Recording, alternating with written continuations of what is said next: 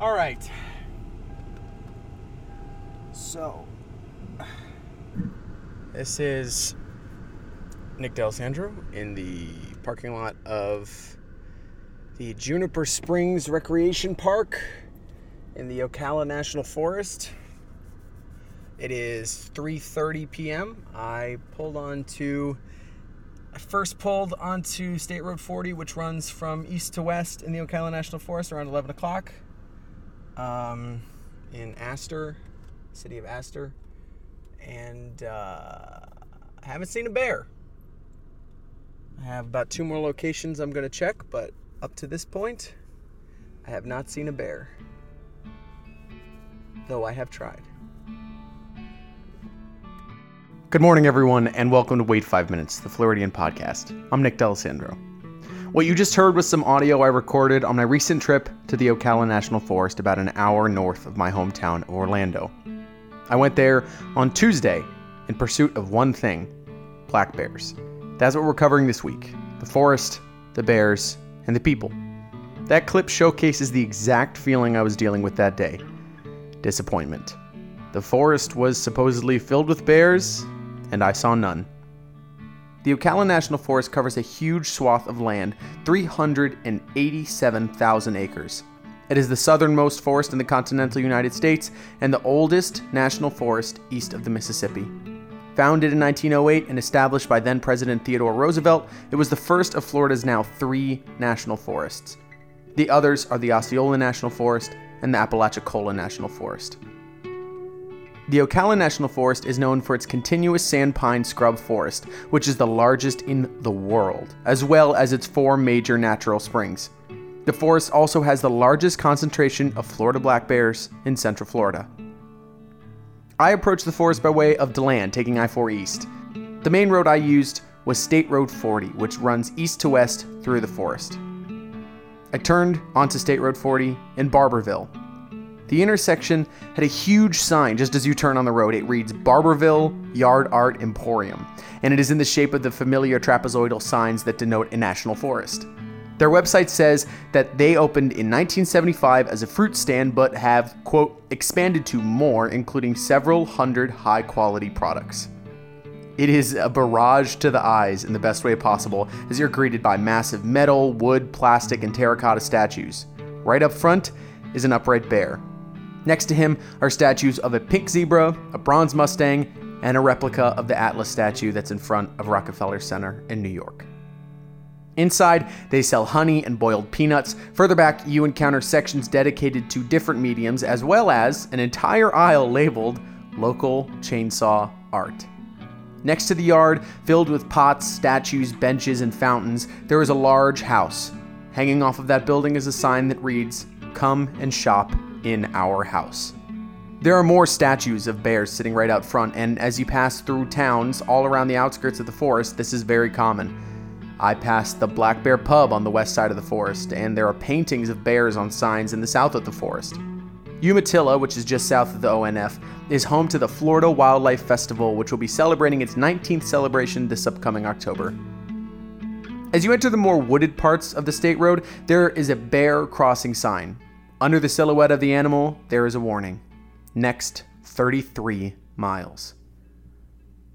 Farms pepper the lands on the sides of the road with goats, horses, and cows in large fields and eight foot tall gray tents covering some sort of agricultural product.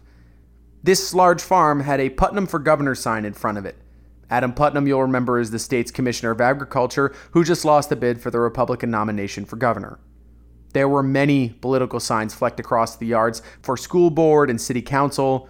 One yard along the road had a huge sign that read, Proud to be an American, honk for Trump. The most notable of the tourist attractions, besides the wilderness recreation areas, were the restaurants. All of them seemed to be bent towards attracting tourists and not so much locals, with these big billboards as you approach the more populated areas. One sign on the side of the road was simply a 10 foot long gray arrow with the word restaurant scrawled on it. I took the sign's advice and I turned off the road for lunch. Pineapple Sam's is a small cafe next to a minor body of water off of Mill Dam.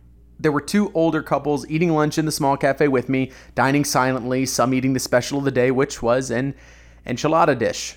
I had a pineapple chicken sandwich that I devoured. While I ate, the women behind the counter discussed their experiences with alligators by the docks nearby. My waitress shared her personal woes with the couple at the table next to mine, and as she concluded, she added, Everything happens for a reason. One door closes and another one opens. I hoped in my visit to learn something about the humans living in and around the forest. For some reason, I had hoped for some interesting detail, some anthropological discovery. Florida's people, however, do not yield many surprises. Outside of the urban and suburban areas, Florida is still very much the South. There are still strip malls, there are still tourist traps, and there are still huge docks with expensive boats at every bridge and river. The few people I spoke with were nothing but kind. Pineapple Sam's was near Mill Dam Lake, which is a 168 acre recreation area in the middle of the forest. I stopped in briefly to check and see what I could find. There were two groups of visitors on the lake one group of vacationing older folks drifting in the designated area on their floaties, and a pair of people resting in the reclined chairs, sunglasses on, feet in the water, silently tanning. One of the drifting folks said, We need someone on gator and bear watch. This was likely a response to the sign near the front of the area that read, Bears are very active in this area. There were bear trash cans, bear doors, bear signs, all to protect the bears. And yet, no bears in sight. The Florida black bear is the only species of bear in Florida. Their population has been booming for the past 40 years, and the Florida Fish and Wildlife Commission estimates that there are 4,030 bears statewide. They are herbivores, with most of their diet coming from plants, roughly 80%. 15% of their diet comes from insects, and only 5% come from meat, such as opossums or armadillos. When I told friends and family about searching for bears, they all had the same reaction concern. Bears are dangerous, right? I wasn't nervous. I'm intimidated by deer because I find them to be troubling to look at. They have very upsetting, dark, scary eyes, but that's a story for another day. I'm not nervous about bears nor alligators. I was taught at a young age that old adage of they're more afraid of you than you are of them, and I guess it stuck. I'm bigger than or equal in size to most bears, and I'm more excited to see one than anything. Plus, I read all the websites. They say a few things allow the bear a clear escape route, make noise to scare them away, don't make eye contact, don't run away, back away slowly, and don't play dead. They say that a lot. Don't play dead. They add that, quote, if a bear feels threatened, they may clack their teeth together, moan, blow, huff, or paw the ground, unquote. They're not inherently aggressive, but in times of trouble, they, quote, stare, protrude their lower lip, and flatten their ears, unquote. In times when a bear is about to attack, many sources say that bears are silent in a way that will freak you out. They travel mostly on their own unless they're a family of a mother and cubs, they are curious and they have sharp senses. They stand on their hind legs to see better and are fantastic climbers. To put it mildly, I adore Florida black bears. I've seen maybe two in my entire life, both in the same general area near Wekiva Springs State Park, a small park near my hometown that I've spent countless hours kayaking and hiking. On Tuesday, I was determined to drive into every wooded road and hike on any minor trail if it brought me closer to a bear. My first stop was Lake George State Forest, a small wooded park outside of Ocala that had hiking and equestrian trails, as well as a fishing dock along the St. Johns River. My drive deep into the woods led me to a small parking lot nestled next to a river. Two large boats were tied together, and a man briefly appeared on the deck of the boat before disappearing below again. Other than that, there were no people in this small park. More importantly, there were no bears. The next location was the aforementioned Mill Dam, which was a lovely but albeit disappointing trip into bear Beartory that yielded, again, no bears. I reached the end of State Road 40 and came back with my eyes set on one specific goal Juniper Springs. It was the only area that cost money to enter, and I was optimistic for what the visit would yield. At the front gate, I spoke to the ranger on duty. I asked her about bears in the area today. She told me that baby bears were starting to come out as summer ended. Hunting season in this area starts in mid September, but it is not legal to hunt bears for right now, so these bears are not in any danger from that.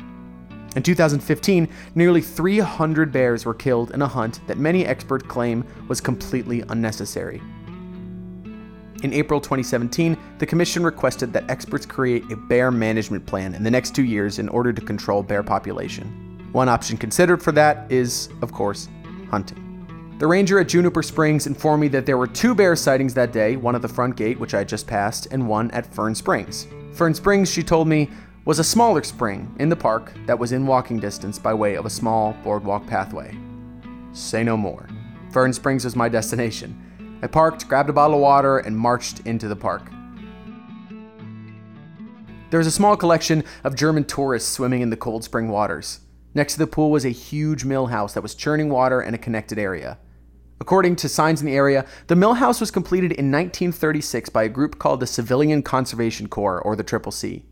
This was a work relief program during the Great Depression created by Franklin Roosevelt that gave jobs to unmarried and unemployed men. These men would work to help the environment in the country and a sign in the house lists the following accomplishments 3,470 fire towers erected, 89,000 miles of telephone lines installed, 126,000 miles of road and trails constructed, over 6 million erosion control dams built, and nearly 3 billion trees planted. The program also provided education opportunities, providing the men with night classes. Another sign in the building cites that over 85,000 men learned to read and write for the first time. The mill house I was standing in provided electricity for the minor buildings in the campground area. The Triple C existed for only nine years, but there I was standing next to one of their fingerprints in my state. Many list the Triple C as one of the most effective plans in FDR's New Deal. The crystal blue water from the spring fed into the small stream that ran along the boardwalk I was traversing. The wood beneath my feet was slick from the rain. The forest was surprisingly quiet. I'm familiar with the sounds of cicadas, frogs, and crickets in Florida's wetland environments. This, however, was peacefully still. The only real animal I could hear was a pair of crows chatting high above me. The trees were also delightfully mixed, very Florida. There were certainly lots of trees indicative of deciduous forests with their tall trunks and falling trees, but mixed in between these trees were very tropical flora like palms and ferns. Eventually, the boardwalk ended and I was at my destination, Fern Springs. This spring was closed from swimming or any human interaction, and signs labeled it as quote unquote environmentally sensitive. The water was practically glowing with how blue it was. Under the clear water, the spring was bubbling, sending great clouds of sand up. Little fish wriggled their way through, and fallen trees accumulated algae on the floor. I stepped my way carefully around the spring and into surrounding campgrounds. I passed a small family approaching the spring, but they had returned to the main one, leaving me alone out here. As I stepped around, I peered at the ground. If I couldn't see a bear, maybe I could see a footprint of a bear, or a deer, or a bobcat, or something. Anything but more squirrels and birds. I spent far too long here, staring at the ground and hoping beyond hope to find some indication of a bear. I found none. I did, however, find two huge orange spiders with massive webs. One web extended across a large fern, and the other web literally crossed a river. It was the biggest spider web I have ever seen. I googled them, and it tells me that they were golden silk orb weavers. Along with my new spider friends, I saw a tiny black widow on a bush. They must have loved the humid wetlands because spider webs were abundant along the small spring streams. I plodded out of the woods and returned to my car. Sheer disappointment overwhelming me, I decided to catalog my sentiments as I was getting in my car. All right. So,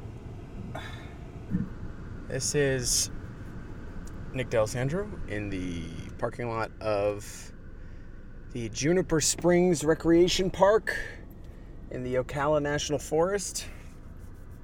It is 3:30 p.m. I pulled onto I first pulled onto State Road 40, which runs from east to west in the Ocala National Forest around 11 o'clock um, in Astor, city of Astor. And uh, I haven't seen a bear. I have about two more locations I'm going to check, but up to this point, I have not seen a bear though I have tried. I tried to visit the main ranger office in the forest, but I arrived a minute late and they were closed for the day. Literally one minute late. So I went to my last resort, the road to the Big Scrub campground. I'd been on this road briefly earlier. I drove on it for just 15 minutes before turning back. I turned around because, at an intersection, I found an abandoned camping tent, and to be honest, it scared me so much that I gunned it out of there. I called the police to report the tent and decided later that I wanted to see what was up and maybe I'll see a bear too. So I returned to the road. It was a dangerous road, made up of red clay and sand. The area is popular with off highway vehicles with all terrain capability, and their tire tracks marked the roads, and little side paths were dedicated specifically to them. The road here was very hilly, and at one point you could see something resembling a rock quarry. The tire tracks cutting into the mud caused my car to veer an inch off every once in a while. To be perfectly honest, I was not driving a car equipped for this kind of terrain, but I was on a mission and I was a little bit crazy. The mission had been a failure, but I thought, hey, let's have a fun little adventure and get lost in the woods. That'll be fun. I was about to reach the end of this leg of the road and turn around anyway. I reached the top of a big hill and was looking down a long incline.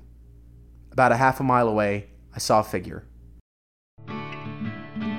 It was low, on four legs, with dark fur. It was too big to be a bobcat and too short to be a deer. No doubt in my mind. That was a bear. I turned off my radio and I started driving incredibly slow. I arrived to the area where he'd been, but he was gone now.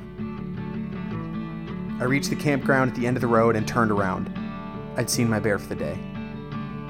On the drive back toward home, I slowly approached the area where the bear had been. Maybe I'd see a bear track or hear it huffing in the woods.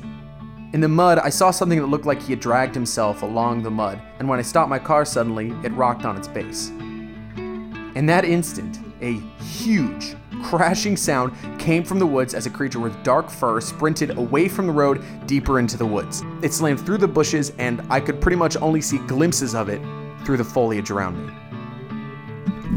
I am on the trail.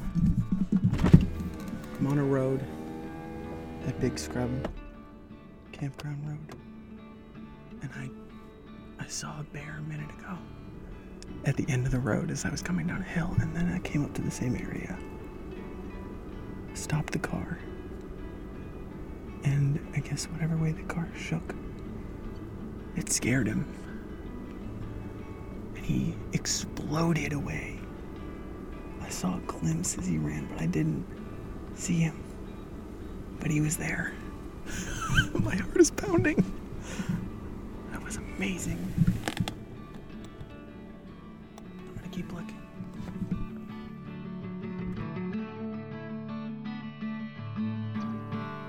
Remember how I said that animals were more afraid of us than we were of them? In the Ocala National Forest, I think my bear friend and I were at equal levels of fear. We had both surprised the living hell out of each other. I kept driving back to the state road, and in my rearview mirror, I saw him again, crossing the road this time. It was amazing. There he was, clear as day, half a mile away from me, just sniffing the ground. I was so happy. I should have quit while I was ahead because then I got very lost in the back roads trying to find him again. Got lots of mud on my car and had a pretty awkward interaction with the truck who clearly was confused as to why this random tourist was driving aimlessly back here. I left quickly and drove home with a big smile on my face. I had done it. I saw my bear.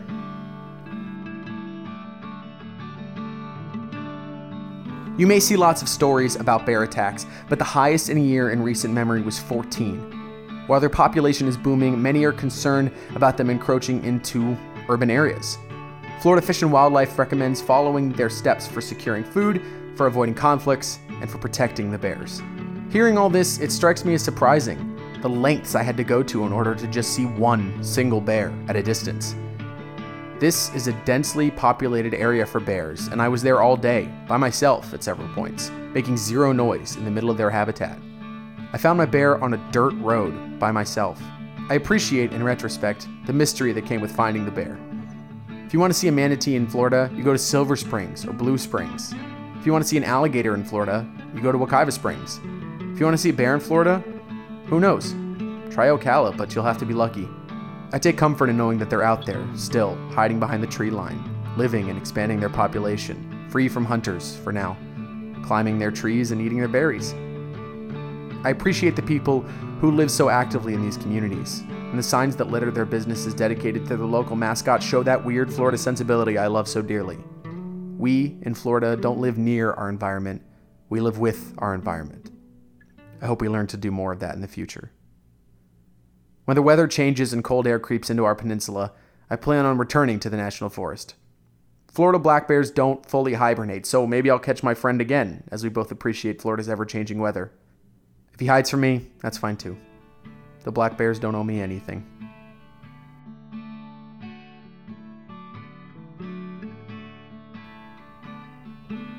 Thank you so much for listening. If you like this episode, please consider subscribing or consider leaving a review on iTunes or consider sharing with a friend.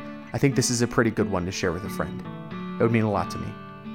If you have a question for me or have a topic about Florida you want to learn more about, or if you have a city or an area or an animal you want to hear a story like this told, you can email me at wait5minutespodcast at gmail.com. I look forward to hearing from you. Our theme song is Good Thoughts by Lobo Loco. In addition, I used Basic Banjo Man by Lobo Loco for additional songs. All the websites and articles used in the research can be found in the episode description below. Thank you for listening. Be good to yourselves, be good to each other, make September a good one, and drink more water.